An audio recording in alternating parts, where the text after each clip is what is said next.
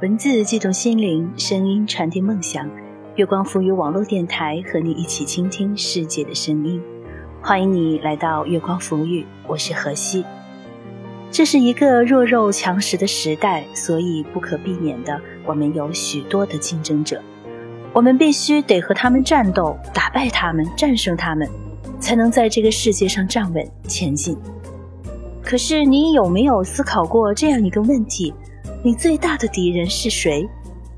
今天，何西和大家分享到的这篇文章来自晚睡。你最大的敌人就是你自己。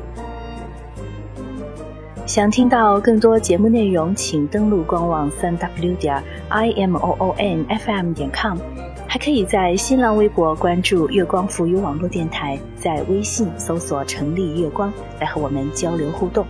同时，你也可以关注我的新浪微博“河西 L E E” 几何的河，夕阳的夕。很久不逛街了，周末兴致勃勃地冲到商场，打算把今夏的所有新款全都点货一遍。今年的衣服好贵呀，我看得心里直抽抽。一条连衣裙五千块，这是要抢钱吗？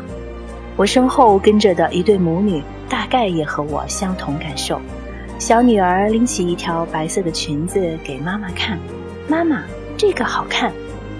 当妈妈连声小声说：“放下，太贵了。”母女转身要走，眼尖的售货员发现白裙子上印着个小手印，大概是天热，孩子手出汗的缘故。售货员拦住他们：“你看，你们把衣服都弄脏了。”这种事我以前也遇到过，有的通融一下就过去了，实在难说话的给个干洗费也就是了。但母亲的反应出乎意料，她开始没头没脑的打孩子，一面打还一面骂：“让你不要摸，你偏摸，那是你能摸的吗？你也配？你也不看看自己的德行，把你卖了都买不起。”店里的客人们。包括售货员都傻眼了，你这是干什么？算了算了，你们走吧走吧，真的没关系。小售货员都快哭了。离开商场，直到回到家里，我依然想着这对母女。我知道，在这种情况下，有的人打孩子纯粹是出于利益考虑，担心要求赔偿，所以自己先动手打孩子，别人势必不好意思再穷追猛打。但我觉得他不是，他虽然看起来经济并不富裕，穿着那种廉价的时髦款式，可他在打孩子的时候那一脸的羞愧，以及自己都快掉眼泪的尴尬，虽然并非只为钱，而是孩子的行为让他觉得蒙羞。一个人来到了不属于自己的场所，本就怯生生的，然后又弄脏了那么昂贵的东西。他内心的某样东西一下子就崩断了，所有的挫败感，对于人生的失望，这一刻全都涌上心头。孩子不懂事，本可以简单的认个错，他却需要借题发挥。他骂孩子的每一句话，其实都是说给他自己听的，全都是他的心声，是他不配，是他买不起。是他自己不知深浅，孩子是他生命的延续，但在某些时候，比如这种场合，也是他憎恶自己的理由。我很讨厌在公众场合撒泼的女人，可是她叫人心疼。她一定是一个非常非常不快乐、不幸福的女人，才会用那些话来敲打自己、警告自己，有一种绝望的自暴自弃。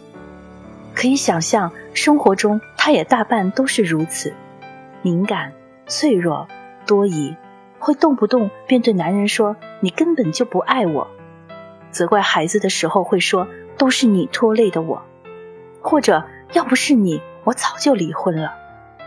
她是不幸福女人负能量反射源的典型样本。我姥姥重男轻女，六个儿子全都可以上学。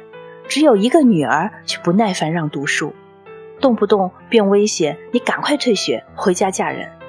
我妈唯有拼命学习，希望用好成绩保住自己的读书权利，还要兼做各种家务讨好姥姥。就这，姥姥也不高兴。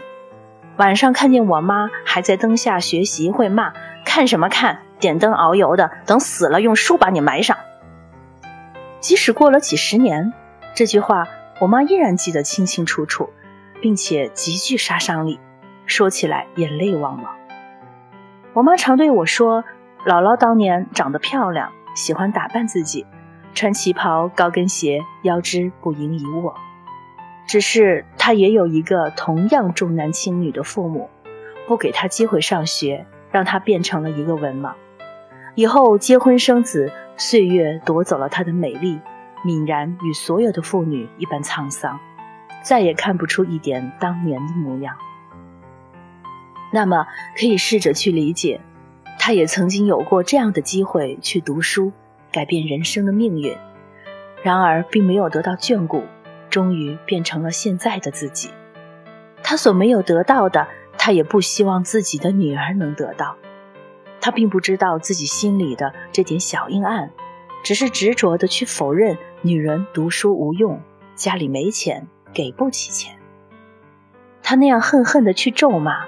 伤透了女儿的心，但他真正咒骂的不过是自己身为一个女人不能自主的命运。这个世界很多看起来很糟糕、很不堪的人，其实都有自己的伤心事。阿加莎·克里斯蒂在半自传小说中谈到女主角西利亚，也就是映射中的自己，在遇到了巨大人生坎坷之后。变得太不快乐了，以至于再也没有任何怜悯留给别人。我有位朋友很缺乏安全感，老公一旦不回电话、短信，总会坐立难安，想到最坏的可能上去。有一次，她工作时间给老公打电话，被反复摁掉，她火了，继续打，直到老公接了电话，她马上大声呵斥，结果。老公正在那边开大会，而且是坐主席台，麦克风没有关，他的话全都传过去了，惹来台下阵阵笑意。老公很生气，后果很严重。这样的事情为何发生？她老公那边所发生的情况，她没有能力知道，这就给了糟糕的想象无限运行的空间。再加上她内心的自己。是一个得不到老公回复就意味着被老公忽视和蔑视的人，也是一个不可爱的、很容易被丢弃的自己。她活在这样的自我认知中，干出这样的事情在所难免。在我的微信公众号上，偶尔会出现个别读者，只因为我没有及时回复便取消订阅，或者对我倍加抱怨，感觉自己不被重视。他们不了解，我不可能时时在线，除了每天定时推送之外，只能抽一个小时左右进行集中回复。他们不知道是无错的，我不怪他们，只是这暴露出了他们即使在面对这种最微缩的一对一的人际关系，也是宁愿看到最坏的那种可能。对一个微信上的作者问好讲话，而这个人居然没有及时回复。那肯定就是不愿意搭理自己，太高冷、不礼貌、没教养。对这样一种羞辱，必须马上还击，加以惩罚。他们不愿意继续求证一下，来证实对方是不是如自己想象的那种人。他们连等待一下回音、再拉黑或者再抱怨都不愿意。一般来说，我绝不会超过一天不回复。这一天的时间，他们都等不了。不仁爱的妈妈，不幸福的妻子，不耐烦的读者，都是从哪里来的？都是从一个个不相信自己的心理出发。他们过度夸大外界的羞辱，生硬的反抗压力，他们去伤害别人，也伤害自己，只是因为他们相信这才是自己应得的。别人看自己怎么样不重要，自己看自己是什么样才最重要。古代基督教作家奥古斯丁说过：“不要在外面的世界徘徊，真理就在内心世界。你要回到内心世界里去。回到内心，不仅是回到真理的怀抱，更要回到那个受过创伤的自己的身边。这个世界有很多敌人，外面的敌人兵临城下，声声号角连营，很好防备；而内心的敌人才最可怕，潜伏在最深处，像特洛伊的木马，在悄无声息中已经占据你生命的城池。时时都可能将你自己出卖给命运，出卖给不幸福。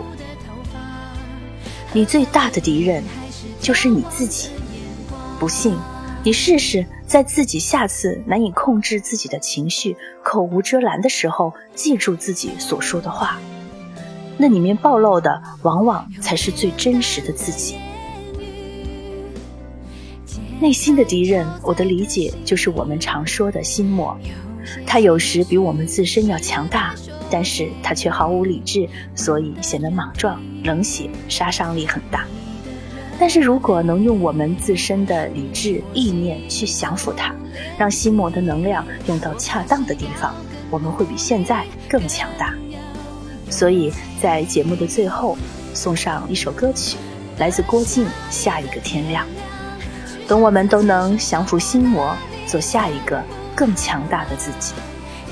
如果想听到更多我们的精彩节目，可以登录我们的官网三 w 点 i m o o n f m 点 com，还可以在新浪微博关注月光浮语网络电台，在微信公众号搜索“城里月光”来和我们互动。